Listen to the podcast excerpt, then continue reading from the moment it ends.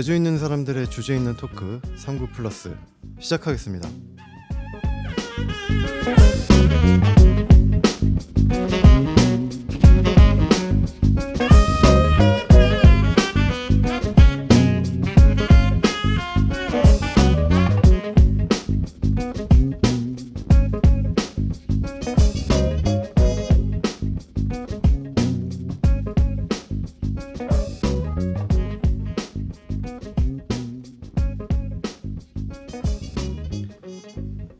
안녕하세요. 삼구 플러스의 어, 커피 같은 남자 파일입니다.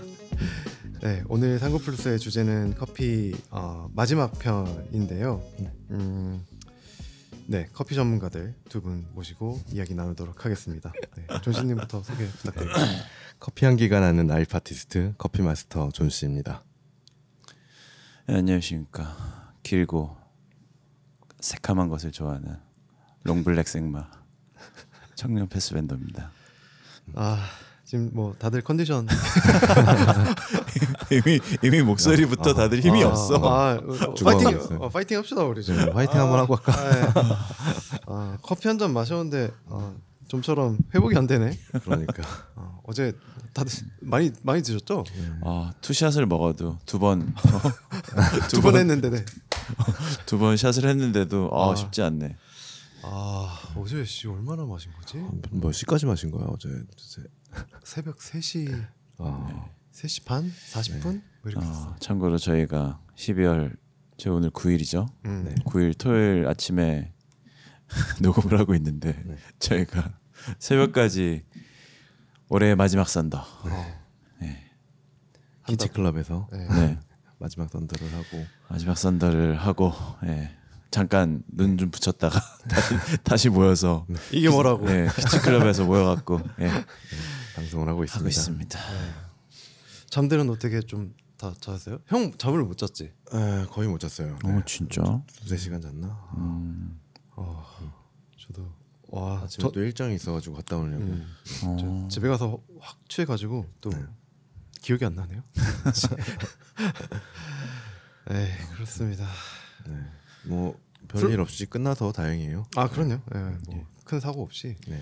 별일 없이. 어제 음. 2023년 마지막 썬더를 저희가 키치 클럽에서 했었고요. 인원은 한한 25분 네, 정도신 25분 것 같아요. 네, 네, 맞아요. 음. 중간에 잠깐 들렀다 가신 있고. 가신 분도 있고 한데 음. 아 근데 이분들이 한 자리에서 음. 예, 썬더를 진행했는데도 네. 어 진짜 열심히들 드셔주시는지 뭐 7시 정도에 시작을 했으니까 거의 몇 시간 동안 한 자리에 계속 앉아 있었던 와. 거야. 6시간 넘게. 6시간이 뭐야? 여덟 8시간, 시간. 8시간, 9시간 그렇게 앉아 있었던 그 와중에 뭐 딱히 사망한 분도 없고 네. 그렇죠? 네. 어, 신기했네 그러고 보니까 그러니까 초롱 씨만 네. 그냥 뭐 음. 평소 그냥 늘 평소 주무시는. 습관대로 예. 때 돼서 그냥 주, 한- 한숨 눈 붙이셨고 아, 그 외엔 다들 그래도 말짱하게. 예, 그게 좀 많이 물건을 놓고 가신 분들이 많긴 한데 예, 저희가 잘 보관하고 있습니다. 어, 다들 이렇게 가방을 넣고 가는데 그러니까 또 지갑은 챙겨갔나 봐 거기서 지갑은 빼서 지갑만 챙겨갔나. 보고. 아, 귀찮아서. 아, 그런가 봐. 아 원래 우리가 어 여자 친구 뭐 이렇게 집에 놀러 가거나 하면 이렇게 물건 하나씩 쓱 두고, 두고 오거든. 그러면서. 일부러? 어 일부러. 아, 그래? 그러면서 어 나 뭐 놓고 왔네 이러면서 너 잠깐 집에 있냐 이러면서 어 찾으러 그러니까, 갈게. 어 찾으러 가- 갈게. 어 혼자 가기 되게 핑계가 없잖아. 그러니까 여럿이 이렇게 놀러 갔다가 뭐 이렇게 하나씩 쓱 흘리고 와갖고 음. 어, 집에 있으면 잠깐 그거 뭐 그런 거라고 우리 좋게 생각합시다. 그래요. 다음에 또 들리고 싶어가지고 네, 일부러 그치, 그치. 음, 두고 두고 가신 가, 가신 거라고. 거라고 생각하겠습니다. 와, 우리 뭐 오늘 술 술이 아직 다들 안 깼는데 이제 카페인 이야기를 해야 될 네. 시간이 왔습니다. 음. 근데 커피는 그 보통 이렇게 술 많이 드시고 다음 날 이렇게 커피 한 잔 마시고 음. 맞아. 해장을 하시잖아요. 사실 근데 커피는 해장에는 전혀 도움이 없어요. 음. 네. 그냥 각성 효과가만 나기 때문에 음. 그냥 술이 깬 느낌이 나는 뿐이에요. 음. 네, 그러니까 오히려 그러니까 몸은 그러니까 머리 머리는 이렇게 좀 깼는데 음. 깬 느낌을 받고 있는데 몸은 안 깼으니까. 어. 근데 그 상태에서 더 이- 일을 하다 보면 더 피곤해지겠죠. 어. 그냥 뭐 그렇 술은 그냥 쉬는 게 제일 음, 것 휴식과 네, 물, 네, 물, 잠, 예, 물과 잠이 네, 최고입니다. 좋은 것 같아요. 아 근데 사실 그 깨는 느낌도 중요하지 않나? 일단 커피를 뭐 마시면 어쨌든 이뇨작용이 있으니까 음, 음. 다음 날 뭐 계속 이렇게 음, 음. 어쨌든 수분을 배출하잖아. 아 그렇죠. 수분과 뭐 이렇게 또 수, 수분이 아닌 것도 배출을 하기도 하고 커피를 많이 마시면 술동으로 해결해야죠 사실. 음, 우리 뭐 얘기 안 하고 있는데 약간의 도움이 맞잖아요, 되긴. 하겠지만, 음. 네네 그렇게 아, 뭐 몸이 몸이 예. 너무 적응돼 버렸어. 음, 술, 그렇죠. 아, 술 많이 먹고 나면 다음 날 커피를 네, 커피, 그냥 쭉쭉 커피 먹고, 한잔 어, 먹고. 음. 그렇지. 그러네요. 아, 그렇습니다. 네. 그 저희 오늘 뭐 술 이야기 할 건데 오늘 이야기 이야기 할 거죠? 예, 아, 아, 뭐. 술 이야기가 아니고 커피 이야기 할 건데 네. 아 커피 오늘 진짜 실전 편이죠 이거 네, 음, 커피 커피- 삼부작의 마지막 커피 커피, 네, 음용법하고 네. 음, 그리고 어, 각국의 각 국의 어떤 커피, 커피 문화 문화에 대해서 한번 얘기해 보도록 할게요. 네 네. 그 뭐 집에서 다들 커피는 다시 어, 뭐 물론 드실 텐데 네. 패스밴더 형은 어떻게 드세요? 어, 나는 원래는 그, 음. 그 다단계에서 나오는 그 이렇게 물에 타 먹는 그냥 어, 어. 그 동결 건조 커피가 아, 있어 아, 집에 네. 있었어. 네네. 그래갖고 아 지금 다 먹었는데 어. 어, 아, 그게? 집에- 애, 애터미? 아니 아니야 좀 음. 약간 마이너한 다단계인데 아, 그래. 근데 커피가 좀 괜찮아 먹을만해. 그러니까 음. 커피 맛이라기보다 약간 음. 그냥 티를 마시는 느낌으로. 근데 먹기 편해서 그냥 그거를 계속 먹다가 음. 요즘에는 원두를 제가 갈아서 먹고 있습니다. 어, 음. 아침마다. drip으로. 네, 그쵸. 네. 그 hand 그 mill? 그 네, 네, 스타, hand mill. 스타벅스에서 나온 그 되게 조그만 hand mill이 있어요. 약간 네, 네, 네. 어 약간 이렇게 수동 그라인더. 어, 수동 그라인더 아 이렇게 끼일쭉 해갖고 네. 음, 한 이렇게 딜- 돌리는 거. 어, 그치, 그치. 어. 약간 dildo만한 사이즈인데 이렇게 북강 북강 북강 하고 돌리면은 드릴 갈려갖고 아. 그거를 하나 해서 아침에 먹고 나오면 좋더라고요 저는. 그래서 음. 요즘에 항상 그렇게 먹고 있습니다. 음. 네. 저는 간편하게 네. 저 캡슐 커피 아 캡슐 커피로. 네, 음, 먹는데 간편하죠. 네. 간편하고 뭐 제가 신경 쓸 것도 없고 그러니까 뭐 원래 드립 내리면은 물 끓이는 거 이런 거 신경 써야 음, 되고 그렇죠. 갈아야 되고. 네, 또 종이 필터 같은 것도 네. 해줘야 되고 이게 귀찮단 말이에요. 네. 설거지 할 것도 또 생기고 아, 음. 그렇죠. 그래서 음. 뭐 네스프레소가 초반에는 뭐 그냥 그랬는데 점점 맛이 좀 괜찮아진 것 같아요. 종류도 그래. 다양해지고. 네, 다양해지고. 아, 너무 작지 않아? 그러니까 버추는 그래도 좀 좋더라고. 근데 옛날 머신이라서 나도 집에 있는 게. 네, 저도 옛날 거긴 해요. 아, 네. 그래? 좀 약간 한 두 샷 정도 그것도 맞아요. 예. 크게 이렇게 물 받아가지고 큰 음. 컵에다가 음. 두샷 정도는 받아야 그래도 아. 진하게 들어가는 느낌. 캡슐 두 알. 네, 두알 어, 정도. 역시 음. 알도 두 개구만. 알두 개로 해야죠. 두 개지요. 예, 이렇게. 뭐, 예, 다양한 커피 음용법이 있는데 네. 음, 오늘 이제 본격적으로 네. 커피 음용법에 대한 이야기를 나눠보도록 하겠습니다. 네.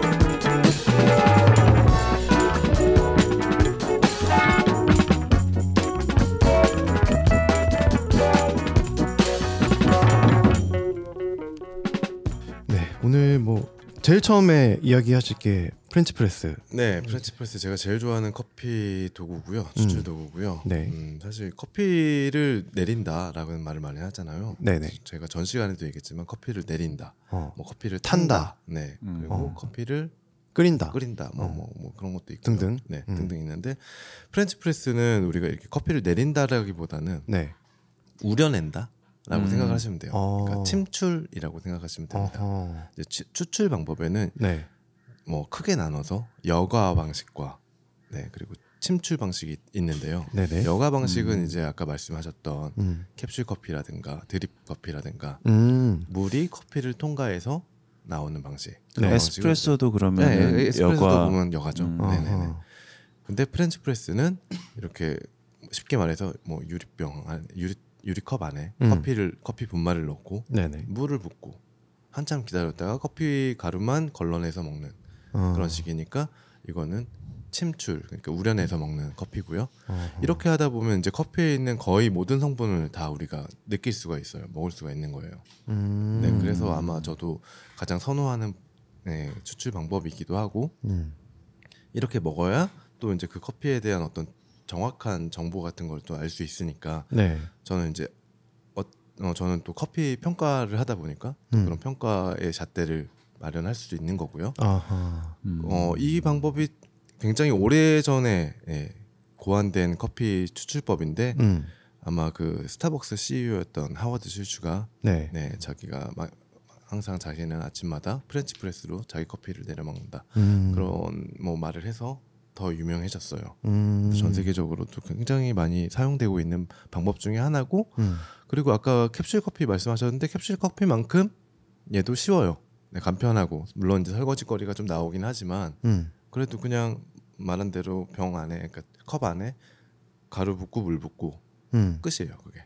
음, 그러니까 굉장히 간단하게 커피를 즐길 수 있는 방법이죠. 그러면은 이게 티백으로 해서 차 마시는 거랑 비슷한 거라고 봐야 되나요? 그렇죠. 티백을 우리는 거에는 이제 티백이니까 종이백이 달려 있지만 네네. 네, 그 백이 없는 거죠. 어. 네, 커피는 뭐 백이 있으면 오히려 침출 추출에 방해를 일으키기 때문에 커피는 티백이 없고요. 음. 네, 그 대신 그냥 커피 가루 그대로 넣어서 먹는 거니까 네 그렇게 하고요. 이걸 가장 어 이 대회도 있어요. French press를 어떻게 아. 가장 효과적으로 French 어, press만 맛있게 하는 하는 대회도 있어요. 그래서 어허. 그 대회에서 한 몇 년 전에 이렇게 우승하신 분의 레시피를 저도 따라서 계속 하고 있는데 그 레시피를 잠깐 공개해드리자면 어. French press라는 기구에다가 커피를 커피하고 물을 1대 10의 비율을 넣어요. 그러니까 커피를 20을 넣었다고 하면 어. 물을 한 200 정도 부어 뜨거운 물을 부어서 어허. 근데 물의 온도가 중요하긴 한데 네. 물의 온도는 팔팔 끓은 다음에 한 소끔 이렇게 좀 식은 다음에 넣으면 좋아요. 그러니까 어. 90도 내외 그 정도 넣어서 이렇게 물 채워놓고요. 그 다음에 젓가락 같은 걸로 이렇게 좀 저어놔요. 네, 음. 젓가락 같은 걸로 쭉쭉쭉쭉 저고 나면 그 위에 커피 위, 그 윗부분에 그러니까 표면에 네. 이렇게 기름 같은 게 뜨거든요. 음. 우리가 에스프레소 먹을 때 크레마, 크레마. 같은 거 있잖아요. 그러니까 약간 음. 크레마 사이에 막 기름 같은 게 이렇게 부유물이 아, 떠올라요. 네네. 네. 그러면 그거를 잠깐 이렇게 티스푼 같은 걸로 건져낸 다음에 어, 어. 그 다음에 이제 그 plunger라고 하는 이렇게 피스톤 같이 이렇게 커피 누르는. 음, 망이 있어요. 네네. 누르는 망이 있어요. 그거를 거의 한 3분의 2 정도만 누르고 그 다음에 따라 마시면 아 돼요. 끝까지 안 하고. 네네네. 그러니까 음. 그게 이제 그 역할이 사실은 그 기구를 보면 네. 이렇게 주사기처럼 생겨서 그 뭔가 압축을 이용해서 추출을 하는 거 아닐까라고 생각을 하는데 어, 어. 사실 그 역할이 아니고 그냥 그저 그 플렌저는 그 망은 커피 망은 음. 음. 커피를 걸러내는 용도일 뿐이에요. 음. 오히려 그거를 더 세게 누르면 음. 그 망의 구멍 사이로 미분들이 어, 커피 미분들이 막 다 튀어나와서 더 음. 맛을 해칠 수가 있어요. 음. 그렇기 때문에 커- French 컬 프레스 그 plunger를 누를 때는 항상 음. 끝까지 누르지 마시고 어느 정도 한 3분의 2 정도 어. 네, 눌러서 근- 따라 드시면 이게 이름이 press래 갖고 당연히 네, 뭔가 나도. 네 그렇죠 뭔가 해서. 압축해서 네, 이렇게 짜는 네네네 쥐어 네. 짜는 느낌으로. 어, 쥐어 짜는 느낌인 네, 줄 네, 알았는데. 아, 음, 아니었군요. 네 한 근데- 칠-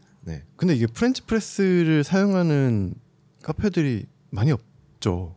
그렇죠. 아무래도 네. French press를 어 좋아하는 그 아까 우리나라 국내 시장에서 네. 사람들이 이렇게 좋아하는 맛과 향의 그런 풍미는 아니에요. 왜냐하면 음. 굉장히 독해요. 독하다는 게 이제 body가 좀 세다는 얘기인데, 아하. 네네. 그 커피를 보통 우리 이제 아메리카노라고 해서 이렇게 좀 연하게 많이 드시잖아요. 음. 음. 거의 에스프레소랑 그 물의 양을 비교해 보면 음. 뭐 1대 뭐 15, 1대 20까지 음. 뭐 이렇게 타서 드시는 드시는데 보통 그렇게 즐기는데 우리나라에서 네. 근데 요거는 아까 말씀드렸다시피 커피 양이 굉장히 많잖아요. 네. 1대 10이니까 물의 양에 비해서 어. 그러다 보니까 진해지고 또 얘도 물- 물론 이제 에스프레소도 금속 필터로 여과를 시키는 방식이지만 음. 얘도 뭔가 얘는 필터가 없이 음. 그냥 자연 그대로 우려내는 거기 때문에 그 음. 안에 있는 성분들이 100%다 나오거든요. 음. 그러다 보니까 더 바디감은 높아질 수밖에 없고 음. 기름 성분, 그러니까 커피가 갖고 있는 기름 성분도 그대로 들어가기 때문에 조금 더 질, 진득진득 진득한 음. 맛이라고 해야 될까요? 음. 진한 맛을 좀 느낄 수 있, 있어요. 그래서 네. 커피의 대 본연의 맛을 느낄 수 있지만 이렇게 우리나라 사람들이 좋아하는 그런 맛은 아니기 때문에 없고요. 어, 아마 우리나라엔 거의 없을 거라고 봐요. 제가 예전에 카페 했을 때 French press로 예, 어. 영업을 했었는데 그때도 굉장히 이제 커피 좋아하시는 분들이 음. 되게 신기해하고 좋아하시긴 하셨어요. 근데 이제 음. 워낙 카페에서 사용하기는 그렇게 어떻게 보면 이게 또 가정용이다 음. 보니까 아. 네네. 집에서 이렇게 해 먹을 수 있는 건 뭐 굳이 나와서까지 음. 이렇게 마시, 마셔야 되냐 이런 것도 있겠지만 네. 네. 그러니까 업장에서 쓰기에는 사실 어, 시간도 오래 걸리고. 시간도 시간 아니, 일단 어, 뭐 그런 것도 있는데 음. 기본적으로 또 이게 원가가 비싸지고 당연히 그렇죠. 어, 네. 커피가 많이 네, 들어가니까 그렇죠. 음. 그러겠네. 어, 그런 것도 있고 네. 그게 뭐 한 잔씩 뭐 에스프레소 같은 경우 그러니까 우리가 아메리카노 같은 경우 그냥 계속 계속해서 뽑아내면 음, 그렇죠. 되는데 맞아요. 음. 네. 사실 설거지할 게 거의 없, 없다고 볼 수 있는데 얘는 네. 한번 하고 나서 다 비워 다 비우고 네. 다 해야 음. 되니까 어, 청소를 한 다음에 있죠. 그 다음에 다시 해야 되니까 네. 어. 두 번째는 커피숍이 보통 아메리카노만 파는 게 아니잖아요. 음. 그러니까 라떼도 팔고 뭐 아, 카페 모카 그렇죠. 이런 것도 팔려면 어. 에스프레소를 베이스로 한 네, 그런 음료들 variation들이 나오니까 음.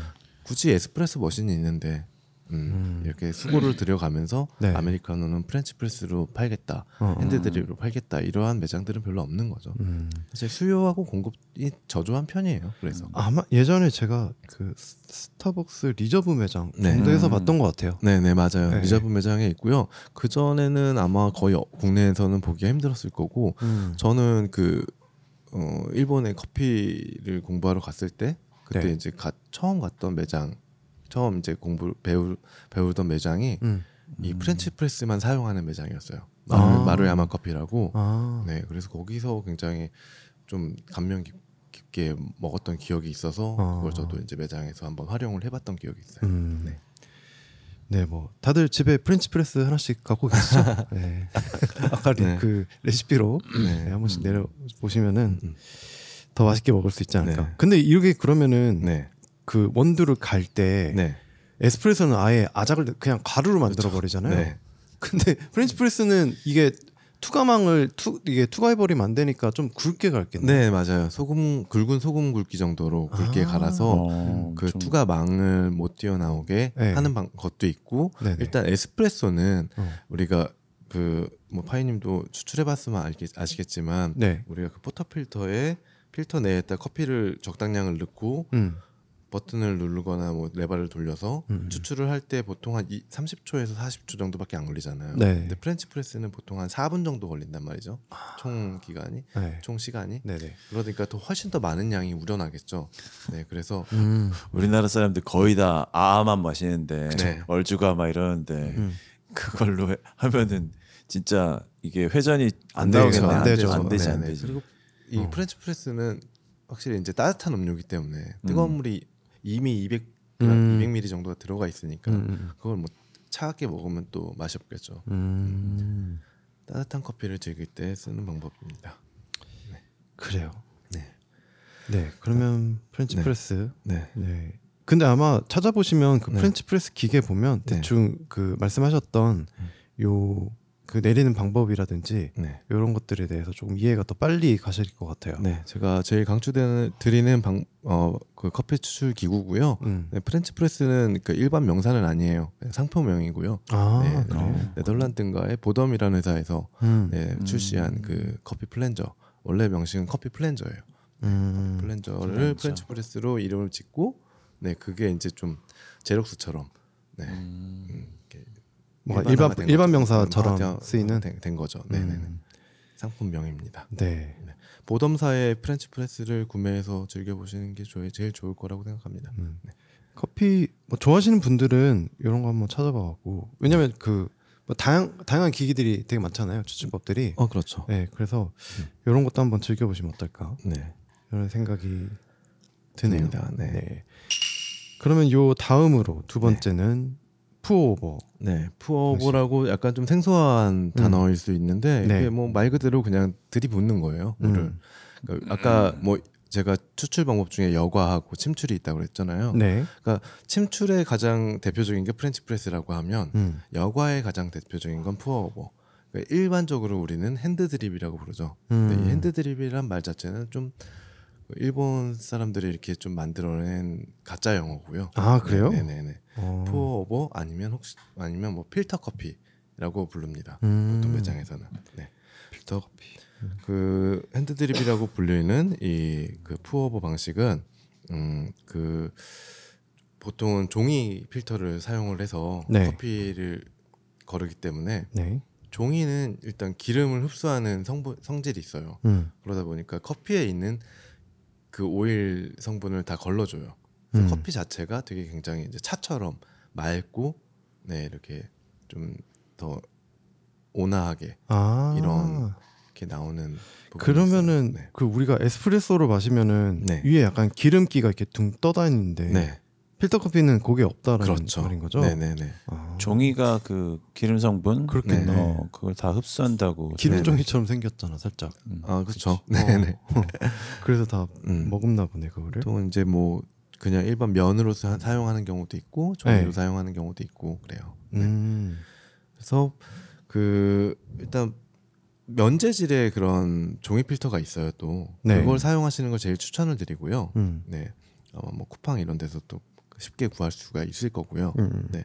요것도 물의 온도가 좀 중요하긴 한데 사실 그러니까 딱히 몇, 도, 몇 도다 이렇게 정해 주는 것보다는 원두에 따라서 조금 다르게 하면 될 것 같은데 이제 살짝 라이트하게 볶은 커피들은 음. 조금 원, 원- 온도를 조금 낮춰도 상관은 없어요. 너무 높으면 산미가 너무 우러져 나오기 때문에 네. 아. 네, 약간 낮춰서 한 90도 언더로 88도 이 정도로 추출해도 무방하고요. 어. 살짝 좀 네, 이렇게 진하게 볶은 커피들은 조금 더 한 92도에서 95도 사이 그 정도로 해서 추출을 하면 되고요. 아, 또 한번 다르구나. 추출할 때 이렇게 뭐 다들 보셨을 거예요. 천천히 이렇게 장인의 손길처럼 네. 이렇게 음. 동심원을 돌려가면서. 그려가면서 어, 어. 네 이렇게 천천히 떨어뜨리는 그런 방법이 있는데 어. 사실 이거는 뭐, 뭐 커피 업계에서는 아직도 의견이 분분한 부분이에요. 아. 그렇게 꼭 굳이 그렇게 해야 되냐? 어, 그냥 어. 들이부으면 안 되냐? 어. 아, 그러니까 네네. 보기에는 좋고 네. 얘가 내가 매일 아침마다 하니까 좀 네네. 늘었어 네. 요즘에 어. 이렇게 하면 이렇게 얘가 네. 뽀글뽀글 그러니까 음. 이게 막 이렇게 얘가 네. 이렇게 빵 빵처럼, 빵처럼 네. 부풀어 오르면서 그렇죠. 맞아 네. 맞아. 음. 이렇게 안에서 이렇게 보글보글보글 이렇게 기포가 네, 나오지. 기포가 이렇게 되게 미세한 기포가 이렇게 올라오면서 이렇게 부풀어 오르고 음. 되게 좋고 향도 좋고 재밌어갖고 그냥 그렇게 나도 네. 열심히 연습은 하고 있는데 네. 솔직히 그렇게 하고 나서 네. 일단 첫 걸 내리고 음. 그 다음에 두 번째 잔을 내릴 때는 그냥 들이붓거든. 그렇게 안 나오죠. 두 번째. 근데 어두 번째는 한 번 그게 어. 부풀고 나서는 다시 그고 형태를 다시 만들 수는 없으니까 이미 다 음. 어, 퍼지고 난 상태인데 근데 보면서 나도 이런저런 생각을 해봤는데 이게 과연 맛 차이가 날까? 그러니까. 그냥 처음부터 들이부어도 어. 큰 차이 없을 것 같은데라는 생각이 솔직히 들긴 들어. 음. 저도 그냥 드리프예요. 그래서. 미세한 차이는 있는데 큰 차이는 없습니다. 어. 음. 거의 뭐 98% 99% 비슷하다고 보면 되고요. 음. 일단 뭐 두 가지 목적이 있겠죠. 왜냐하면 필터를 아무래도 종이 필터도 필터다 보니까 네. 음. 물을 들이 부으면 넘칠 수도 있으니까 일단 천천히 붓는 게 음. 그리고 이제 쇼잉하는 부분이 있는 거죠. 보여주는 아, 부분이. 퍼포먼스? 네, 퍼포먼스가 있고 음. 이게 아마 붓는 방식에 따라서 그렇게 큰 차이는 없다고 저도 생각하고 있어요. 근데 그 얘기는 저도 어디서 주워 들은 게 있었고 네. 이 종이 음. 향이 느껴진다고 그래서 음. 음. 미리 한번 종이에다 린, 린싱을 하죠. 네, 린싱한다고 린싱해주고. 하는데 보통 이제 그 필터도 종류가 두 가지가 있는데 음. 그러니까 그 노란색 약간 음. 네. 그런 그런 게 이제 무표백 표백하지 않은 표백하지 거. 않은 필터가 어. 있고 네. 표백한 필터가 있는데 네. 표백한 필터가 조금 더 종이 맛은 덜 나긴 하지만 아, 네네네. 그게 맛이 덜 그래도 나는구나. 맛은 나, 맛은 나요. 아, 또? 이제 표백한 맛이 난다는 사람들도 있긴 한데 음. 그 아, 왠지 아니고 표백한 건난 형광증백제 이런 거 있을 것 같아 갖고 네네. 그래갖고 무, 무표백만 쓰는데 아, 네, 누런 것만 네, 썼는데 어. 누런 게 훨씬 더 네, 나요? 네, 종이 냄새가 많이 어. 나요. 네, 음. 우리가 예전에 뭐 그 초등학교 국민학교 시절에 이렇게 받아봤던 뭐 갱지 똥종이 인- 네, 그렇죠. 똥종이라고 그런 냄새가 약간 조금 나, 납니다. 어. 그래서 일단 뭐 무표백이든 표백이든 한번 이렇게 한두 번 음. 물로 뜨거운 물로 해주고. 린싱을 하고 음. 린싱하는 방법은 물론 이제 종이 필터에 종이 냄새를 날리는 것도 있지만 네. 우리가 그 내리는 드리퍼나 음. 밑에 받치는 드립 서버 음, 음, 음. 드립 서버도 이렇게 온도를 높여서 데워주는 역할도 하거든요. 아. 그러니까 커피를 우리가 뜨겁게 마시기 때문에 네. 요 이제 기구들이 차가워지면 물이 닿는 순간에 그게 온도가 변한단 말이에요. 음. 그래서 추출력이 좀 더 약해지기 때문에 음. 그런 걸 이제 조금 더 데우는 방식을 데우는 방식으로 rinsing을 좀 해주고 있죠. 음. 네. 되게 민감하네요. 네. 맞아. 그렇게 한번 커피는 뭐 제일 중요한 건 물론 이제 생두의 품질이라든가 이런 것도 중요하지만 추출할 때 중요한 거는 음. 어, 온도예요. 온도랑 압력인데 사실 아- 어, 압력은 에스프레소 정도 가야 이제 좀 필요한 부분인 거고. 네. 네, 음. 우리가 일반적으로 가정에서 이런, 이런 French press라든가 푸어오버 같은 네 추출을 할 때는 아무래도 물 온도를 온도를 음. 이렇게 지금 항, 항온시키는 방법을 좀 이렇게 고려하는 게 그 커피를 좀 잘 즐길 수 있는 방법 중에 하나인 것 같아요. 음. 그러면은 이거는 커피를 가는 건 어느 정도로 가는 게? 요건 좋을까요? 아까 French press는 약간 굵은 소금이었잖아요. 네. 얘는 약간 조금 더 가는 소금. 아. 네, 설탕 정도까지는 아니고요. 약간 조금 더 가는 소금. 음, 그래도 네, 알이 정도. 조금 네네네. 보일 정도네요. 에스프레소보다는 조금 더 굵, 굵은 거네요. 그렇죠. 에스프레소보다는 음. 좀 굵게 해가지고 어. 얘도 아마 그 아 뭐 아까 뭐 이렇게 약간 내리는 방식이나 이런 것들이 약간 장인의 어떤 그런 음. 기술이 좀 필요할 것 같잖아요. 그래, 음. 그래서 그런지 몰라도 약간 일본 선수들이 되게 잘해요 hand drip을. 음. 아. 네, 그래서 이거 hand drip, 그러니까 푸어버 뭐 mastership 이런 거 대회를 해도 음. 일본 선수들이 많이 이제 1위를 차지하고 음. 지금 이제 그 몇 해 전에 그 일본의 어, 어떤 카치야라는 선수가 하리오에 소속되어 있는 선수인데 그 선수가 나와서 시연했던 방법 테스트했던 아그 대회에서 시연했던 방법 중에 하나가 음.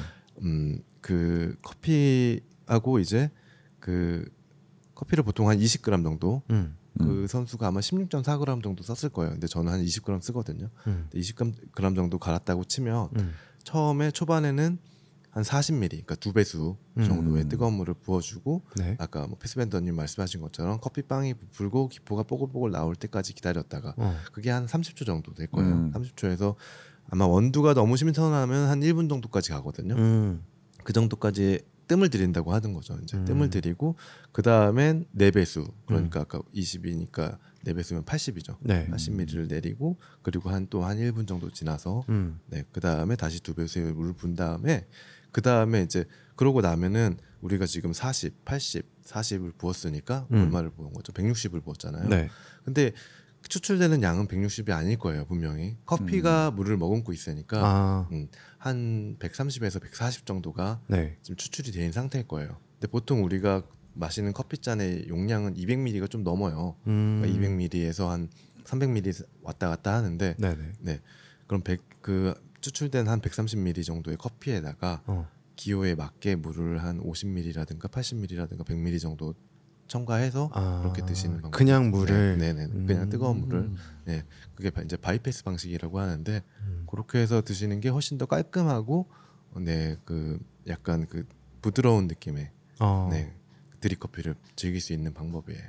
어. 그러니까 이게 방식 자체가 커피를 커피가 갖고 있는 성분이나 성질들을 어떻게 우리가 즐기고 싶으냐에 따라서 방식이 나뉘는 거지 음. 어떤 방식이 좋다 나쁘다를 말할 수는 없는 거예요. 그러니까 음. French press로 내려서 그 찐득한 body감을 느끼고 싶은 사람들은 French press로 먹는 거고 음. 또 이런 차처럼 되게 부드럽고 네 이런 가벼운 느낌 그리고 향으로 커피를 즐기시는 분들 음. 그런 분들은 이제 hand drip, 그러니까 푸어버로 커피를 많이 즐기시죠.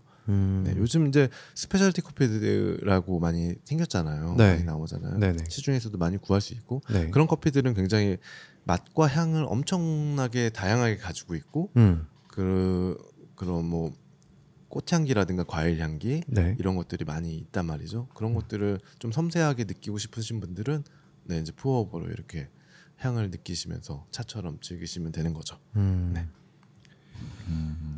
그렇네요. 네.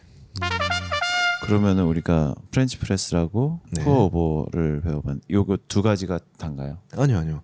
이제 마지막으로 제가 소개시켜 드릴 게 moka pot라고 하- 들어보셨죠? 네, 네. 네, 네. 그 형태는 음. 많이 봤는데 네, 아마 그 투썸 플레이스인가 거기 로고가 아마 moka pot로 아, 그래요? 이렇게 돼 있을 아, 거예요. 이거를 주로 그러니까 어, 커피숍에서 본 것 같다. 커피숍에 이렇게 그냥 어. 약간 DP 돼 있는 걸 본 것 같아. 어, 맞아요. 그렇죠. 네. 보통 이건 음. DP용으로 많이 사용을 하죠. 예쁘긴 해. 네. 예쁘게 생겼어요. 네. 어 근데 이걸 줘도 난 못 쓸 것 같아. 어. 모카 포트에다 뭐 맥심 모카 이렇게 넣어서 물 부어서 먹으면 되나? 주전자로 쓰면 됩니까? 네. 어떻게 네. 쓰는 뭐, 건가? 겁니까? 모카 폿은 일단 네. 뭐 그냥 커피 폿이란 뜻인데 이게 이제 이탈리아에서 음. 음. 발명된 네네. 커피 추출 그 도구예요. 음. 근데 이탈리아라고 하면 전 시간에 얘기했듯이 에스프레소 머신을 세계 최초로 발명한 나라잖아요. 음. 이 모카포트도 에스프레소를 추출하는 도구입니다. 음. 네. 그럼 되게 에스- 간, 간단하게 생겼어요. 에스프레소라고 보면 돼요? 네, 에스프레소예요. 모카포트. 작은 에스프레소 머신이라고 보면 되겠네요. 그렇죠. 네. 이제 이제 얘는 뭐 스스로 이렇게 열을 내거나 이렇게 추출할 수 있는 능력은 없기 때문에 음. 물론 우리가 스토브라든가 가스레인지 같은 게 필요하죠. 네. 네. 열원이 필요 따로 열원이 필요하고 음. 네. 하지만 그 안에다가 챔버라고 이제 그 밑에 공간에다가 물을 넣고 음, 음. 중간 공간에다가 커피를 넣으면 넣고 이렇게 가스불에 올려서 끓이면 아. 밑에 물이 끓으면서 그 증기가 돼서 위로 그 관을 통해서 위로 올라갑니다. 음. 올라가면서 그 커피층을 통과하겠죠. 음. 어. 그러면서 에스프레소가 추출이 되는 거예요. 음. 그럼 그게 위에 커피가 네, 커피가 쌓이는- 위에 쌓여 있는 거죠. 위에 쌓여요? 네, 네, 네. 굉장히 아. 신기하고 재밌어요. 진짜 신기한 것 네, 같아요. 네, 네. 어. 한번 나중에 한번 할 수 있으면은 네 매장에서 한번 제가 시연을 해서 보여드릴게요. 어, 네. 좋네요. 네. 오 신기하겠다. 네, 그러면 이제 얘는 에스프레소기 때문에 음. 일단 뭐 물 타서 아메리카노를 먹을 수도 있고 우유를 타서 라떼로도 즐길 수 있고 뭐 음. 초콜릿 타가지고 뭐, 뭐 카페 모카로도 먹을 수 있는 그런 장점이 있는 거죠. 음. 음. 그래서 이 모카포트는 아까 말씀드렸다시피 이탈리아 그 무솔리니 시절에 네네. 네, 무솔리니가 아마 그 알미늄을 알미늄, 음. 알미늄 개발을 되게 이제 국가의 어떤 원동력으로 음. 삼았단 말이죠. 네. 알루미늄들이 막 개발돼서 그걸로 뭐 사용을 해야 될 거 아니에요. 그래서 그 갖가지 막 주방 도구를 만들면서 그때 개발된 게 이제 커피 포트인데요. 그래서 아. 사실 지금 오리지널 커피 포트는 알루미늄으로 돼 있어요. 근데 이게 시대가 지나면서 우리가 이제 알미늄이 네. 그게 네. 좀 안에 성분이, 그렇죠, 성분이 어, 안 좋아. 네, 아, 아 그래요? 특히 어. 가열하면 나오는 어떤 성분들이 어. 발암 아, 거기- 암의 원인이 될 수 있는 뭐 납, 음. 카드뮴 그렇죠. 뭐 이런 네, 게 조금 그래서- 섞여 있어갖고 네. 알미늄마다 네 맞아요. 그래서 물론 그 소량이긴 하겠지만 그래도 음, 네. 쌓이면은 안 음. 좋겠지. 어, 안 좋지. 네네. 그래서 우리 흔히 쓰는 그 후라이팬 그 얇은 네, 거 그렇죠. 네. 알미늄으로 쓰는 펜 같은 경우에는 코팅이 코팅이 있으면은 괜찮은데 어. 사실 코팅이 벗겨지면 그래서 다 버리라고 하는 게. 어, 네 맞아요. 네. 네, 와, 그 그렇습니다. 이탈리아 이탈리아 약간 장인들이 많으니까 네. 또막 쓰질하는 막 이런 그림이 연상돼. 자 무솔리니가 네 뭐 개발 많이 했네. 그렇죠. 그리고 히틀러도 뭐 음. 환타도 만들고 어? 폭스바겐도 만들고 환타? 환타 어 히틀러 히틀러가 때나 만들려고 그래갖고 진짜 만든 거야. 음. 야, 그 독재자들이 좀 어, 발명왕이네 완전. 야, 박정희 뭐 했어? 아니 존나 갈궜겠지 뭐. 박정희 아 그러니까 갈궜는데 어쨌든 갈고더라도. 어, 박정희 개발한 거 뭐 없나? 새마을 운동? 새벽정 카메라 카메라 렌즈도 아, 그 노래 박정희 작사 작곡 아니야? 아 그런가? 그럴 걸? 그런가? 아, 진짜? 아, 어. 새마을 운동. 원래 박정희가 그 아, 미안해. 그래서 박정희가 원래 뭐 그 교사였잖아. 네. 아 맞아. 그래갖고 뭐 이렇게 풍금으로 풍금 막. 치고 막 그랬대. 그래갖고 어. 아마 그, 그 노래 박정희 작사 작곡일 걸? 음. 아닐 수도 있습니다. 아니면 죄송하게 됐습니다. 아니 독일 카메라 렌즈가 되게 칼 칼 어, 자이스. 칼 자이스. 어, 네. 이런 것도 히틀러 시대 때그 음. 항공 사진으로 아. 적의 그 본거지를 이렇게 촬영해야 돼 써서 음. 그런 이 음. 뭐라지 원 망원 렌즈 네. 음. 뭐 이런 것들이 그 당시에 되게 많이 그렇죠. 예, 발달이 됐다고 하더라고요. 네. 그러니까 전쟁 때 많은 게 맞아요. 네, 전쟁 되니까. 때문에 커피도 마찬가지. 음. 인스턴트 커피도 전쟁 때문에 많이 네, 개, 개발이 되고 보급이 음. 되고 했던 거죠.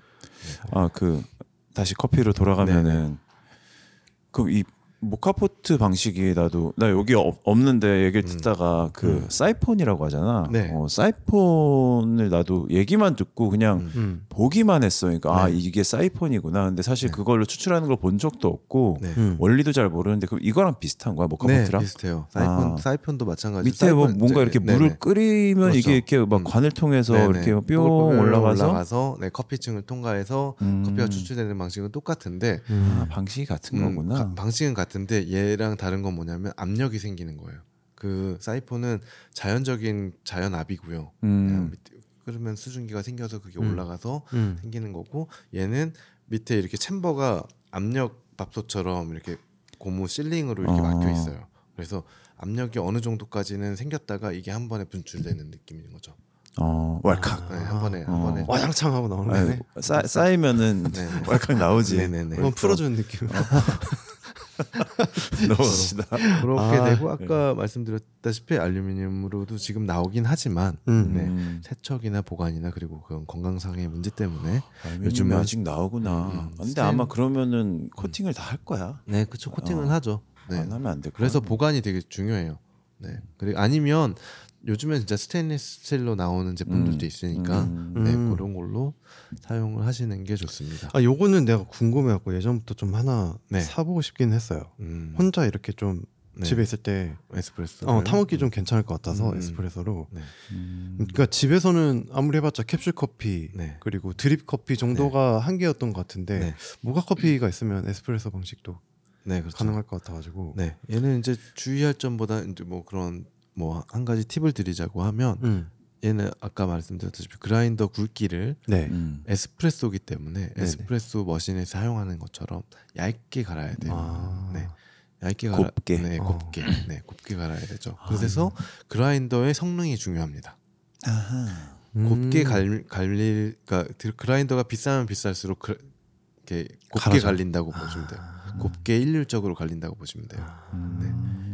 그러니까 모카포트를 사용하려면 그래도 좀 네, 약간은 고가의 그라인더를 사용하는 게 좋고요. 음. 네. 그리고 어그 상, 뭐 상담만 하셔도 드리는 그 도깨비 방망 이런 거 이런 걸로 갈면 돼. 그런 건 절대 안 되고요. 네. 네 그리고 아까 이렇게 뭐 가스불이라든가 인덕션에 올려서 사용을 한다고 했잖아요. 네. 근데 얘를 한꺼번에 뭐 불을 센 불로. 세게 센 불로 하면 터져요. 압이 음. 압을 아까 압을 채우기 때문에 터질 수가 있어요. 압력밥솥처럼. 네. 그래서 약불로 천천히 아. 해줘도 얘는 부피가 얼마 안 되기 때문에 크기가 네, 얼마 안 되기 금방. 때문에 금방 끓어요. 어. 한 5분 뭐 길면 10분 그 어. 안엔 다 나오 수출이 되니까. 어. 아 이거를 네. 캠핑 하시는 분들이 어, 좀 그렇죠. 많이 음. 하는 걸 네네. 사실 근데 그쵸. 캠핑 취미가 없어서 아, 별로 네. 본적 없는데 네. 이렇게, 이렇게 사진 같은 데서 본것 음, 같아. 음. 어. 버너 위에다가 이렇게 올려놓고 그 캠핑 하시는 분들 은 사실 시간이 많잖아. 음. 어, 네. 그냥 그 시간을 즐기러 가는 거니까 음. 그냥 뭐 천천히 음. 이렇게 해서 어, 어, 얘기 듣다 보니까도 캠핑 땡기네. 어. 좋을 것 같아. 어, 모카포트 네. 네. 하나 또 한번 고민을 해봐야겠네요. 근데 이거 어 진짜 무슨 말을 할지? 압력, 뭐 제가 압력이 지금- 쌓이고 있어요. 네. 아 아니 이게 뭐그 음. 이야기 를 저희가 차례차례 네네. French press, pour over, moka pot. 했는데 이렇게 세 가지로 나눈 이유가 음. 네 아까 말씀드렸던 어떤 추출의 음. 종류 음. 의 대표적인 것들 그러니까 음. 침출에서 가장 대표적인 건 French press 물론 음. French press 말고도 침출해서 추출하는 커피 기구들은 여러 가지가 있어요 음. 그리고 여과 방식의 제일 대표적인 게 푸어버 그리고 이제 moka pot 같은 경우는 압력을 이용한 음. 네 추출 방식이기 때문에 또 논외로 해야 되니까 좀 음. 대표적인 성격을 갖고 있는 거죠 음. 네. 아니 이 그 점점 이 커피 알 굵기가 줄어드네요. 네, 줄어들어요 더 계속 작아지네. 네네 그뭐제 지난번에도 한번 얘기했는데 모카포트를 네. 안 씻는 일부러 좀 기름기를 어, 남겨둔다는 맞습니다. 얘기를 많이 들었거든요. 네 맞습니다. 그 알루미늄 아까 패스베더님이 잘 지적해 주셨는데 알루미늄 제품이기 때문에 코팅을 해서 나오, 나와요. 어. 그런데 그거를 뭐 수세미라든가 이런 걸로 빡빡 씻다 보면 음. 그 코팅이 벗겨져서 그런 어떤 유해한 성분들이 같이 추출될 수 있기 때문에 네. 차라리 안 씻고 그냥 커피가 갖고 있는 그 기름으로 기름기. 어. 네 이거 시즈닝이라고 하거든요. 우리가 네. 이제 요즘 유행하는 무쇠팬 아. 음. 후라이, 무쇠 후라이팬 쓸 때도 어, 어. 기름으로 이렇게 좀 닦아놔요. 어. 항상. 네. 네 그런 이유랑 똑같아요. 그러니까 음. 커피를 추출해 놓으면 그 커피 안에 있는 잔여 잔여 기름때라고 해야 되죠. 네네. 기름기 성분이 그 벽에 이렇게 코, 코팅이 되는 거죠. 어. 그러니까 그걸 계속 그냥 사용을 하는 거예요. 네. 그대로. 기름이 근데 네. 산패 될 어, 텐데. 그렇죠. 산패야 되겠죠 아무래도. 음. 네, 이제 물 차라리 한번 헹구면 되나? 아, 네 물로만 이렇게 한번 헹궈주면 뭐 그. 아, 헹구는 저도 정도로? 커피를 추출하는 도구들은 대부분 그냥 미온수로 이렇게 헹궈내고만 말아요. 대부분 아. 아. 까그 푸어버에 사용하는 dripper라든가 네. French press 기구라든가 음. 뭐 drip pot, drip server 이런 것들은 음. 사실 우리가 뭐 기름때가 있는 그런 것들이 아니잖아요. 음. 그리고 뭐 고기를 구워 먹거나 이런 것들이 아니기 음. 때문에 음. 그냥 미온수로 한번 이렇게 헹궈서 그냥 다시 건조해주고 음. 그렇게 사용을 하고 있어요. 그래가지고 네. 약간 이런 이탈리아 사람들이나 유럽 사람들이 네. 본인 딱 본인용 요 모카포트가 하나씩 있대요. 음. 어. 그래가지고 이게 자기가 먹었던 이, 네. 이게 히스토리가 계속 쌓이는 느낌으로 음, 모카포트에 그렇죠. 네. 네. 그런 식으로 안 씻고 네. 그러네. 중국 중국 사람들도 차그 음. 티팟 그 음. 차 우려 마시는 그거를 네. 잘안 씻어. 아, 어. 걔네는 원래 그냥 안 씻는. 아, 그런 것. 아 비하가 아니고. 어. 네. 오래 쓴 거는 그 차 성분이 계속 그러니까 뭐 그렇게 얘기를 들었거든 나도. 네. 그 차 성분이 계속 거기 남아 있어 갖고 아. 그냥 뜨거운 물만 벗어 이렇게 해도 약간 맛있는 차 맛이 난다고. 아 그런데 그 얘기 지금 생각해 보면 어이씨. 얼마나 안 씻었으면 그 거기서 계속 그 맛이 날까 싶지만 음, 향이 향을 먹는 이게 음료들이니까 네. 그게 아무래도 중요하지 않을까 싶은 생각이 드네요.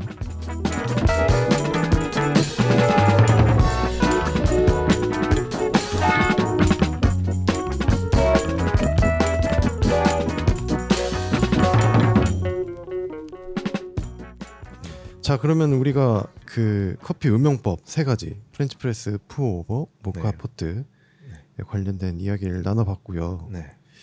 어 이제 뭐 세계 각국의 네. 커피들을 뭐 어떻게 세계, 마시고 세계. 각국이 아니라 세계국. 세계 세계. 세계의 세계 네, 세계 세계의 세계국. 네. 네.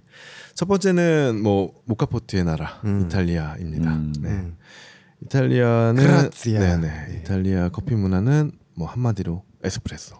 아, 에스프레소가 영어로 express라고 했죠. 음흠. 이탈리아 사람들도 아하. 워낙 빨리빨리 문화들이 많기 때문에 음. 음, 우리나라랑 똑같아요. 네, 네. 그렇죠. 네. 그래서 음, 이탈리아가 네. 이 커피 브랜드가 많죠. 원두 브랜드 라, 뭐 라바짜? 일리도 있고요. 일리? 네네. 아, 일리도 있- 네네. 이탈리아구나. 아. 네. 굉장히 그- 많죠.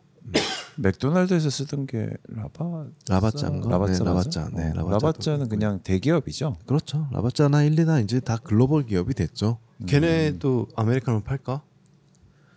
이탈리아에는 아메리카노 구하기 힘들어요. 어, 찾아보기 힘든데 그렇죠. 그래도 요즘은 이제 아마 좀 많이 달라졌겠죠. 스타벅스가 스타벅스가 들어가 있으니까 스타벅스가. 들어가고 난 그러니까 기, 기점이었던 것 같아요. 어. 이탈리아가 아마 제가 알기로는 한 5년, 4, 5년 됐었던 걸로 알고 있어요. 스타벅스가 들어간 게 음, 우리나라도 뭐 굉장히 화제가 90% 됐던 네, 것 그렇죠. 같은데. 굉장히 화제됐죠.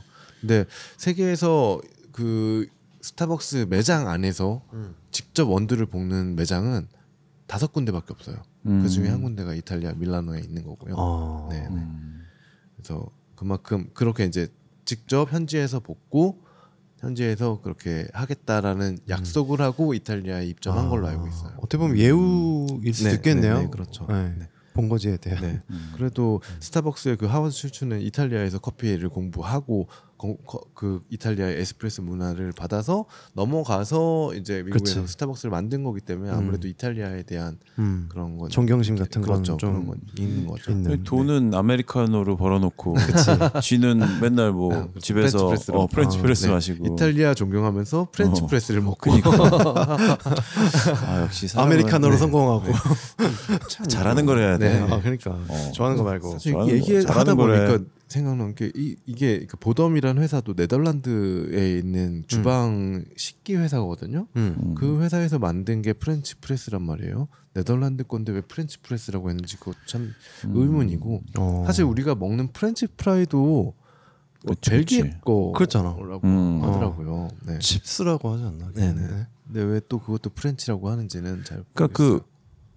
음식의 그 어원 그러니까 그 어원이라고 할까 아니면 그 원료에 대해서 그런 것만 다뤄놓은 책들이 좀 많은데 네네. 찾아보면 근데 다 그런 식이야. 음. 그러니까 뭐 어디서 나온 거라서 네. 그 이름이 제대로 붙은 경우는 거의 없고 음.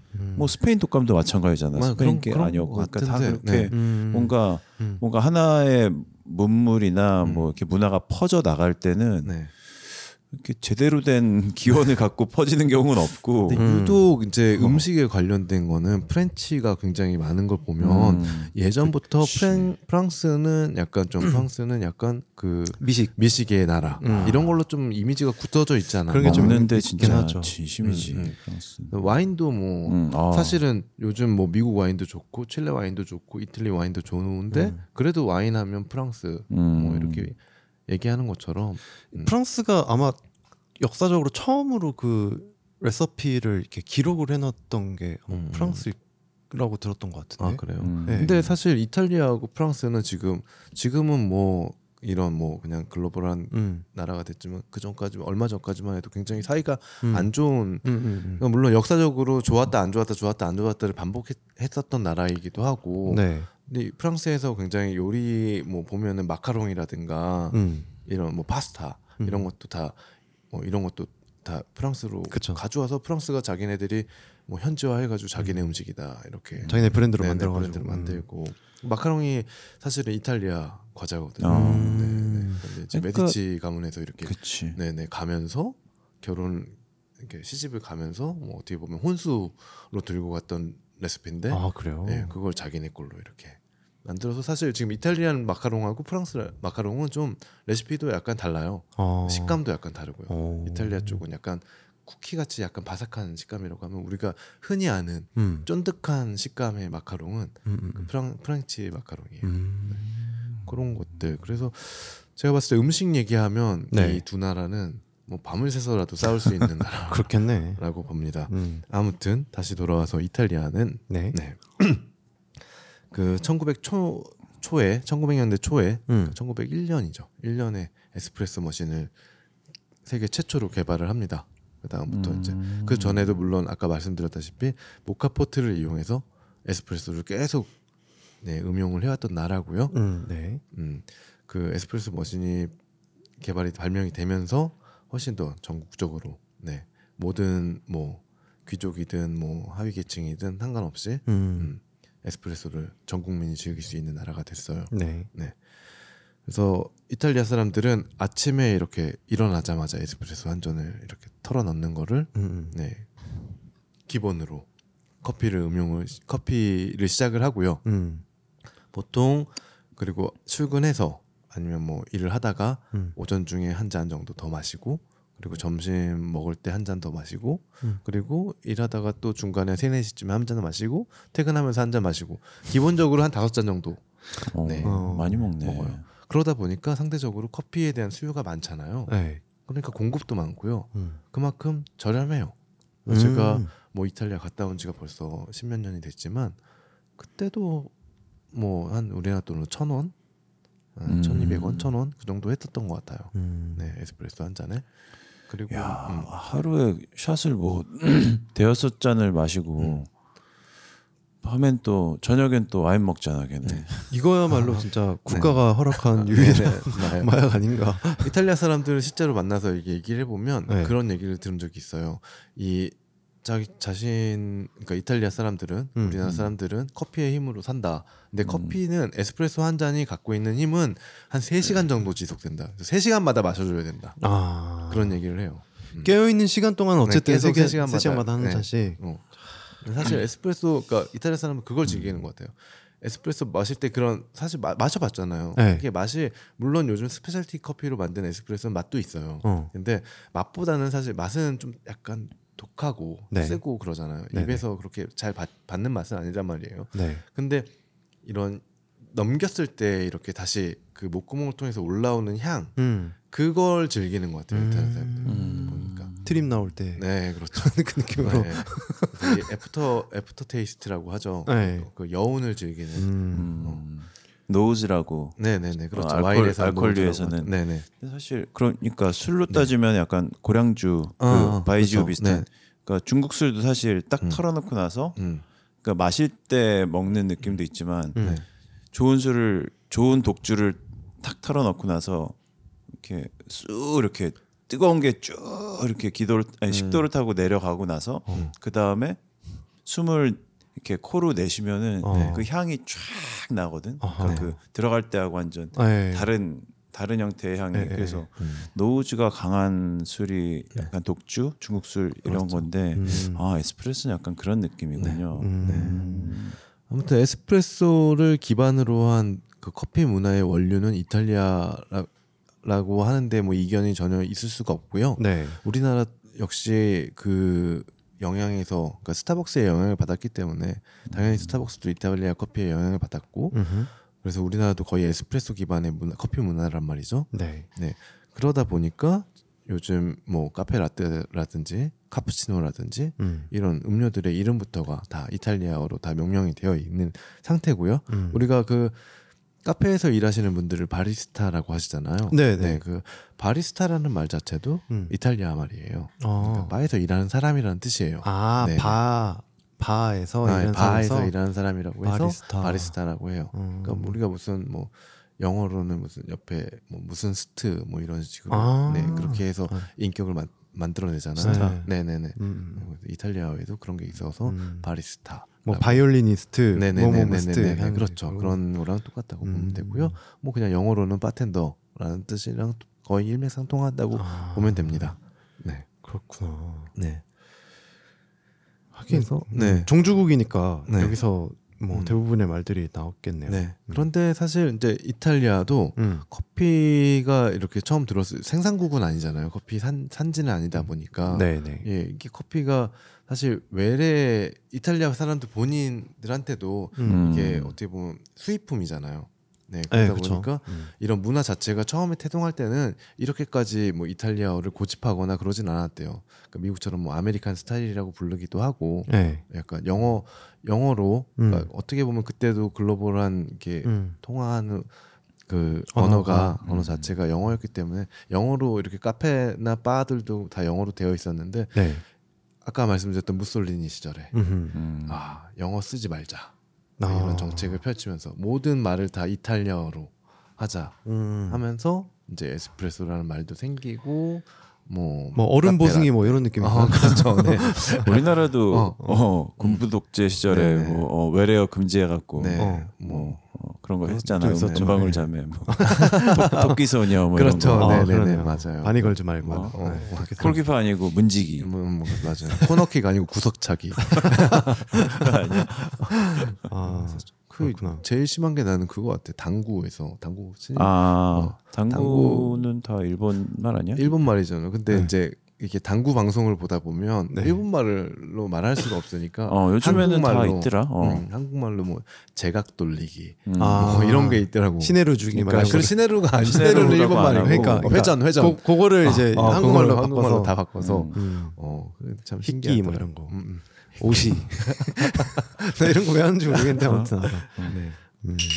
그렇습니다. 네. 자, 네. 다음 나라는 어 이탈리아하고 아까 말씀드렸다시피 굉장히 음, 라이벌. 요- 네 라이벌이죠. 음, 미식 라이벌. 네 프랑스. 라이벌, 프랑스입니다. 네. 사실 프랑스는 커피로 그렇게 유명한 나라는 아니에요. 네. 음. 음. 그냥 근데 왜 넣냐? 네. 어, 재밌거든. 이탈리아랑 이렇게 딱 세워놓으면. 어, 그냥 얘 싸움 구경 재밌지 않습니까? 아, 그렇죠. 네.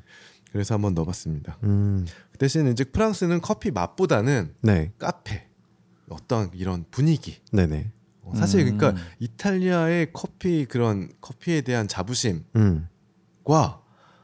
프랑스의 어떤 카페에 대한 아. 느낌 분위기 이런 것들이 합쳐진 게 사실 한국 문화라고 한국 커피 시장이라고 보고 음. 볼수 있는 것 같아요. 맞아요, 맞아요. 네네네 어, 음. 우리나라는 사실 이탈리아 에스프레소 가면 우리나라에서 요즘 유행하는 에스프레소 바들이 많아요 어. 다 서서 먹어 네. 그 사실 그 조그만 거 한 입짜리를 네. 뭐 앉아서 이렇게 먹 그러지 않거든 음. 서서 이렇게 먹고 그냥 쓱먹 마시고 나가고 그런 문화인데 우리나라는 에스프레소를 파는데 굉장히 가게들이 넓고 음. 어, 뭐한 2,000평, 3,000평 이런 데는 이런 네. 데도 있다고 하더라고요. 그렇죠. 네. 네. 음.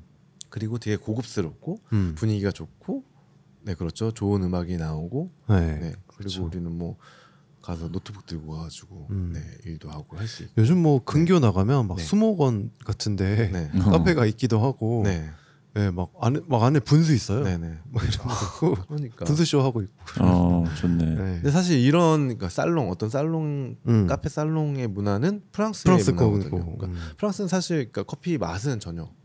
지금도 아. 가면 프랑스는 품질이 그렇게 좋진 어, 않구나. 그렇게 커피 맛에는 별로 음. 신경을 안 쓰는 듯해요. 아하. 물론 이제는 프랑스도 specialty 커피의 어떤 음. 영향이 있긴 하겠지만 네. 네. 그렇게 이게 이제 프랑스가 왜 그런 카페 문화가 음. 융성하게 됐냐는 건 이것도 약간 역사적으로 보면 되게 재밌거든요. 음.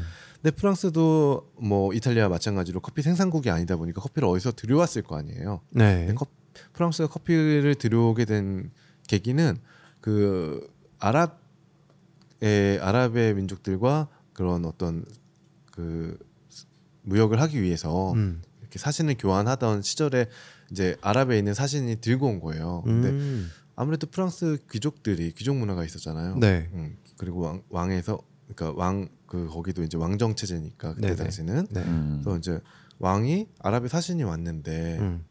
이 보통 뭐그 주변에 뭐 독일이라든가 뭐 이탈리아라든가 이런 데서 프랑스로 이렇게 사신들을 보낼 때는 자기네의 어떤 복장이라든가 네. 예우를 갖춰서 이렇게 왔는데 어. 아랍에서는 진짜 뭐 그러니까 뭐 우리나라에서 이렇게 뭐 미국 가는데 한복 입고 간 꼴로 아. 뭐 사신 그러니까 국제적인 자격으로 이렇게 가는데 네. 물론 그게 나쁜 건 아니지만 어. 어 그때 당시 이제 프랑스 왕권에서 보기에는 좀 눈꼴이 사나웠던 거지. 음. 아랍 그대로 정통 복장을 하고 와서 네. 자기네 말로 얘기하는 것도 아니고 음. 그냥 그 아랍 아랍어로 계속 얘기를 하고 음. 하는 게 이제 좀 약간 눈꼴이 쉬었던 모양이에요. 음, 네. 그래서 베르사유 궁정으로 왔는데 이 친구가 여기 있는 게 싫은 거야. 그때 당시에 왕이 누군지는 자세히 기억은 안 나지만 네. 그래서 얘를 그냥 파리에 있는 어떤 뭐 그래도 사신이기 때문에 음. 이렇게 뭐 여관 같은 데는 보내지 못하고 파리에 있는 호텔로 보냈죠. 네. 근데 이, 이 친구가 이제 아랍에서 커피를 들고 온 거야. 음. 근데 보통은 이 사신들 외국에서 사신들이 오면 궁 안에 있기 때문에 일반 사람들이 만나기가 되게 힘들었어요. 아. 아무리 귀족이라고 해도. 아. 근데 아무래도 궁 밖에 있으니까 음. 귀족들이 어떻게든 이렇게 한 번씩 만날 수가 있는 거예요. 아, 그러면 일반인들을. 이 사람이 이제 이 사신이 음. 어, 환영의 의미로 이렇게 커피를 내어주고 음. 그러니까 이게 이제 또 외국 문물이니까 처음 보는 아. 외국 문물이니까 신문물이니까 어. 이 귀족들이 되게 이제 아 이건 우리 우리 우리만의 문화로 만들어야겠다. 음. 어, 탐을. 문화다. 어, 그치. 음. 베낀 거죠. 음. 그러다 보니까 귀족들 사이에서 성행하다 보니까 사실 이 커피 마시는 해- 그러니까 커피 맛보다는 네. 커피 마시는 행위 그리고 그 시간 네네. 어, 그, 그 시간 자체를 즐기는 이렇게 음. 그, 그 자체가 이제 약간 우리나라의 무슨 옛날에 김치녀 뭐 이런 얘기처럼 아, 어, 좀 약간 혐오. 네네네. 네. 혐오보다는 약간 귀족들이 아. 어, 그죠? 네, 있어 보이는 있어 보이는 어? 있어 있어빌리티. 보이려고. 음. 있어빌리티가 있었던 거지. 아하. 어. 그러다 보니까 이 귀족들만 상류층들만 하다 보니까 어. 어. 때 일반 시민들이 보기엔 우리도 하고 싶거든. 그치 따라하고 싶지. 음. 음. 그래서 이제 사실은 이걸로 발, 발발해서 음. 그런 걸로 발발해서 일어난 게 이제 바스티유 뭐 이런 사건 음. 해가지고 대혁명까지 음. 어, 커피가 대혁명을 커피가 일으킨 거죠. 혁명을 음. 일으켰던. 네. 이런 썰이 있습니다. 카페인이 너무 과도하면 안 돼. 흥분하거든. 아, 네. 어. 아, 네. 그렇지. 네, 아무튼 네, 말씀드렸다시피 프랑스는 이런 카페 문화 자체를 좋아했었고 음. 뭐 많이 들으셨을 거예요. 뭐 피카소라든가 뭐 뭐, 뭐 누구죠? 루소라든가 이런 유명하신 철학가나 예술가들이 네. 카페에서 그림을 그리고 담소를 나누고 뭐 서로 이렇게 토론을 하고 음. 네 그랬다는 뭐 사실도 아실 거고 음. 우리가 이제 영화 파케잖아요. 네. 음, 그렇죠. 그 레오나르도 디카프리오가 나왔던 토탈 이클립스라는 영화가 있어요. 아 그렇죠 랭보. 네, 아, 그렇죠. 음, 거기서 그렇죠. 이제 음. 레오나르도가 레오 고추 나오죠. 예. 아 그래요? 레오나르도가 아르티르 랭보, 네. 네, 프랑스의 시인이죠. 네. 그분이 사실 어 뭐 지옥에서 보낸 한철인가 뭐 이런 시를 음. 짓고 뭐 하- 그게 19살 땐가 음. 하고 시를 그만하고 음. 그러니까 절필을 하고 음. 그분이 이제 생업으로 하신 게 커피 수입이에요. 아. 어. 그 Out of Africa 보면 우리가 그 프랑스 안 봤어요. 그, 안 봤어요? 어. 귀족들이 이렇게 케냐로 무, 아, 그, 그 무대가 케냐일 거예요. 케냐의 커피 농장일 거예요. 어, 네네. 네네. 음. 그렇게 이제 그 아프리카에 음. 시, 시, 그때 당시 이제 식민지 음. 어, 했던 그런 나라 가서 커피를 재배해서 본국으로 수출을 하고 그런 일들을 많이 했거든요. 아. 근데 아르티 렘보가 에티오피아에 가서 어. 음, 거기서 농장을 경영하고 커피를 떼다가 이렇게 팔고 그랬던 일을 음. 했다고 합니다. 네. 그래요. 네. 그래서 음. 뭐 프랑스는 뭐 지금도 가보면 굉장히 어, 고풍스러운 카페들이 엄청 많이 남아 있고요. 음. 어, 널찍널찍하고 예전에 있던 뭐 박물관에서나 볼 수 있을 법한 그림들이 막 걸려 있고 맞아. 네네 어. 그런 카페들이 많이 있어요. 그래서 그 이탈리아도 마찬가지고 프랑스도 마찬가지인데 유럽은 음. 대부분 마찬가지지만 음. 이 카페들이 그 자리마다 자리세가 달라요. 아 그래요? 어, 그 커피 좋은 자리. 네 일단 유럽은 카페 음. 가서 커피를 먹으면 보통은 음. 프랜차이즈가 아니고서는 보통 음, 음. 개인 카페라든가 유명한 카페 가면 커피 가격을 내야 되고요. 네. 봉사료를 내야 되고요. 서비스. 그리고 자리세를 내야 돼요. 어. 네. 그래서 자리가 제일 싼 데가 standing 바. 바가 제일 싸요. 아하. 테이크아웃이라는 개념은 뭐 지금은 당연히 있겠지만 네. 어 유럽에는 없었어요. 근데 음. 그 그냥 서서 이렇게 먹을 수 있는 자리가 제일 음. 싸고 음. 아니면 이렇게 뭐 거의 바는 바리스타들이 일하는 그 앞에 있는 거잖아요. 음, 네. 거기가 제일 싸고 그리고 두 번째는 그 홀, 헐. 네 카페 안에 있는 의자에 앉아서 마시는 게 그 다음이고 그 다음이 테라스예요. 테라스가 제일 비싸. 음, 테라스가 제일 비쌉니다. 아하. 네. 음. 근데 유럽 카페는 나는 항상 뭔가 테라스. 음. 유럽 어디 그냥 그렇죠. 도시를 가면은 네, 네. 맞아요. 그냥 어디 가나 음. 그 광장 있고 네. 음. 시청 있고. 네, 네. 맞아요. 어. 음. 거- 거기 가서 그냥 네, 이렇게 네, 네. 길에서 사람들 다 앉아갖고 네, 먹길래 네, 또 네. 분위기 좋으니까 다 관광객이죠. 거기 앉아갖고 어, 먹으면은 야 유럽 왔다 맞아. 그런 느낌이 그 나는데 또 있지. 아 거기가 비쌌구나. 그렇죠. 뭐 어차피 근데 영어가 아니라서 네. 어, 그냥 뭐 나 그냥 뭐 금액 아는 건 숫자밖에 없기 맞아. 때문에. 총 한 만 내면 되지. 어, 그치. 어. 그랬었어. 아 요즘엔 다 유로니까 또 뭐 안 그렇겠구나. 맞아요. 어, 예전에 음, 그 맞아요. 유로 쓰기 전에 네, 갔을 그렇죠. 때 네, 그때는 프랑을 진짜, 썼죠. 어, 프랑스는 음. 네. 뭐, 뭐 아니 뭐 지날 그 국경 지날 때마다 네, 돈을 돈을 계속 바꿔야 돼 갖고 되니까, 맞아요. 얼마인지도 몰라 막 그냥 달라는 대로 줘. 그래서 지금은 이렇게 보고 어느 정도 이게 암산으로 되는데 그때는 뭐 그런 게 없었지. 음. 아 그러니까 진짜 이거는 정말 멍청한 얘기인데 음. 아 그러니까 진짜 어디 어딘지 기억도 안 나는데 유럽 처음 갔을 때 음. 스무 살때 그때 유- 유로 쓰기 전에 그 전화를 한 통 걸려고 내가 한 몇만 원을 낸 적이 있어 공중전화에다가 아. 몰라 왜 넣는 몰라 하여튼 뭐 그냥 뭐, 아, 뭐 돈이 들어가네니까 그냥 들어가는 거 그냥 넣었더니 대로 어. 그냥 들어간 거야. 그랬더니 뭐 말도 안 되는 금액이 들어간 거야 공중전화에. 그래갖고 그 앞에서 한참 그냥 망연자실하게 진짜. 서 있었던 기억이. 잔돈도 안, 나온 나와. 거죠. 어, 안 나와. 와. 2000년대 초반까지는 초중반까지는 정말 전화 해외 전화 어. 엄청 비쌌죠. 어. 네. 아니 나는 예전에 뭐딴 얘기지만 어. 그 영국 영국 갔을 때 음. 파운드 쓰잖아요, 걔네. 어 파이니 리즈 시절. 아, 예, 이 시절에. 그래서 근데 걔네 20 파운드인가? 엄청 음, 비싼 제일 비싸지. 비싼 게 있어요. 어, 그치. 음. 그거 쓰면은 신분증 확인해요. 어, 핑, 핑크색인가? 어, 예. 어, 걔네 핑크색으로. 돈이 좀 특이한 게 음. 중간에 투명 부분이 있어요. 어 맞아 아, 맞아. 어. punching되어 있고. 아, 예, 맞아요. 그래서 아무튼 되게 특, 음. 그런 게 홀로그램도 있고 막 음, 되게 20 특이한데 파운드가 얼마? 20파운드면 어, 10만 원 넘었나 뭐 어, 그랬던? 것 같아요. 어, 예. 그 정도 됐던 것 같다. 그럴만하네. 음. 그래서 여권 확인 좀 하자고 그래서 어. 난 이걸 왜 확인했는지 모르겠는 거야. 음. 근데 걔는 그걸 확인하더라고. 어. 약간 도난이나 뭐 음, 약간 위조 아, 위조나 뭐 이런 식으로, 이런 어, 것들이 쓸 수. 있어서 그런 그래서 그런가 봐요. 네. 너무 너무 애 애기라서 그러자 그런 건 아니었을까. 그 당시에 뭐 그래서 그랬을 수도 음, 있지. 음, 애가 이런 큰 돈을 음. 음. 네 그랬었죠. 그렇습니다. 그리고 마지막으로 할 나라는 가깝고도 먼 나라 음. 네 네. 일본입니다. 네, 일본. 일본도 우리가 뭐 잘 아마 모르겠지만 되게 커피 강국으로. 네, 네. 맞아요. 일본은 전 시간에 잠깐 얘기했던 것 같은데 음. 우리나라보다 약간 한 100년 정도 먼저 커피를 어. 네, 접한 나라라고 생각하시면 돼요. 조- 네덜란드랑 조지아 커피가 일본 거 아닌가요? 조지아가 일본 건가? 조지아 건가?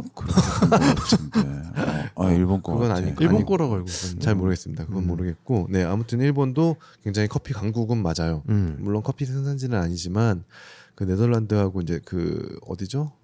음, 나가사키인가? 네, 아, 나가사키? 네덜란드, 네, 그 하우스텐보스, 네. 네 그쪽에 이제 협박, 아그 했잖아요. 개항을 아, 했잖아요. 네, 네. 음. 개항을 하고 무역을 했, 했잖아요. 우리나라는 네. 세국 정책을 펼쳤고 일본은 오히려 이렇게 음, 개방을, 개방을. 했죠. 네. 네. 그래서 뭐 그 네덜란드 원래는 일본 가려던 그 하멜이라는 사람이 우리나라 제주도에 뭐 아, 표류하기도 맞아. 했었고, 네. 네. 그때부터 일본은 이제 커피를 마셨다고 하고요. 네. 음. 네. 에도 시대부터 그러니까 그때가 에도 시대였는데 어, 유입된 커피 이제 유럽에서 아무래도 유입이 되고 음. 그 네덜란드 그 유럽 커피가 유입이 되다 보니까 어느 정도 그런 커피 기구라든가 이런 것들도 그냥 그대로 스- 스스로 이렇게 들어오게 된 거예요. 네. 받아들이게 된 거예요. 네네. 그래서 굉장히 많은 방식의 음그 커피들이 있었는데 그 좀 특이한 거는 이제 일본 아무래도 네덜란드나 이런 유럽 국가에서 커- 일본까지 그때 당시 비행기가 없었기 때문에 배로 올 거잖아요. 네.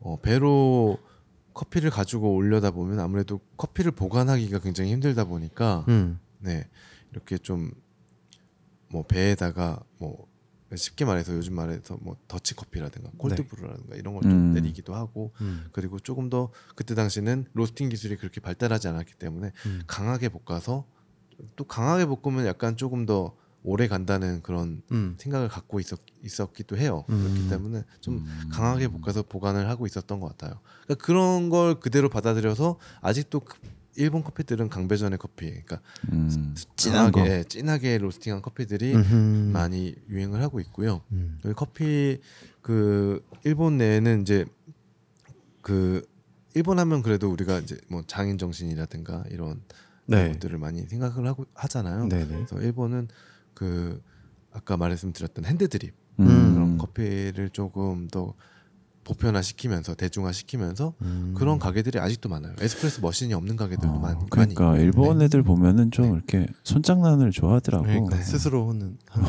소장을 네. 혼자서. 손기술에 능해 애들이. 어. 음. 그래서 아까 말씀드렸다시피 핸드드립이라는 말 자체가 음. 그 일본에서 일본인들이 만든 음. 그 조어고요. 네. 네, 네. 네, 정식 명칭은 푸어버라고 아니면 필터 커피라고 명명해야 되는 게 맞아요. 네. 네. 그리고 일본은 또 약간 그 일본 사람들의 특성이라고 해야 될까요? 아니면 그 나라 문화의 어떤 고유 특성을 보면 약간 originality를 엄청 중요시해요. 일본 사람들이 음. 그러다 보니까 이걸 이렇게 어느 나라 이 나라 저 나라의 커피를 섞는 그러니까 블렌딩이라고 하죠. 예, 블렌딩한 커피보다는 네. 약간 그 나라의 정체성이 드러나는 네네. 음. 그런 네, single origin이라고 하는데 single origin. 네, 그 나라의 커피들을 이렇게 싱글 오리진으로 먹는 걸 음. 즐겨서 먹고 있습니다. 물론 요즘에는 블렌딩도 많이 하고 있고 네. 이탈리아나 호주식의 커피를 하는 곳들도 많이 생겼어요. 음. 네, 하지만 전통적으로 그 예전부터 그러니까 뭐 100년 이상 된 커피들 커피집들 아직도 많이 있거든요. 음. 그런 데들은 여전히 예전 방식 그대로 음. 그 직접 직화 방식이라고 해요. 음. 직화 방식으로 로스팅을 하고 사실 요즘에 우리가 하는 그 로스팅 방식들은 대부분 반열풍이라고 해서 음. 그 아, 네, 열풍. 우리가 쉽게 말해서 그 뻥튀기 기계 있죠. 네. 이렇게 돌리잖아요. 음. 그 돌리는 것처럼 드럼이 회전하면서 네, 가스불 위에서 드럼이 회전, 회전 하면서 그 안에 있는 음. 커피들을 교반시켜 주면서 이렇게 골고루 익히는 방식인데 음. 얘네는 아직도 그 커피에다 직접 불을 대는 거죠. 음. 군고구마처럼. 네네 군고구마처럼 어. 네, 그렇게 해서 하는 방식을 많이 사용하고 있고요. 네. 네 그러다 보니까 이렇게 탄맛 음. 커피의 탄맛이 좀 강점이에요. 일본 사람 일본 커피의 특장점이라고 볼 수 있어요. 직화를 하면은 좀 탄맛도 탄맛이고 크랙이 엄청 많이 생기잖아요. 그렇죠. 크랙도 많이 생기고 겉에는 타고 또 속은 음. 그러니까 겉에 익, 익는 정도보다는 안에가 덜 익겠죠 아무래도. 아하. 네네.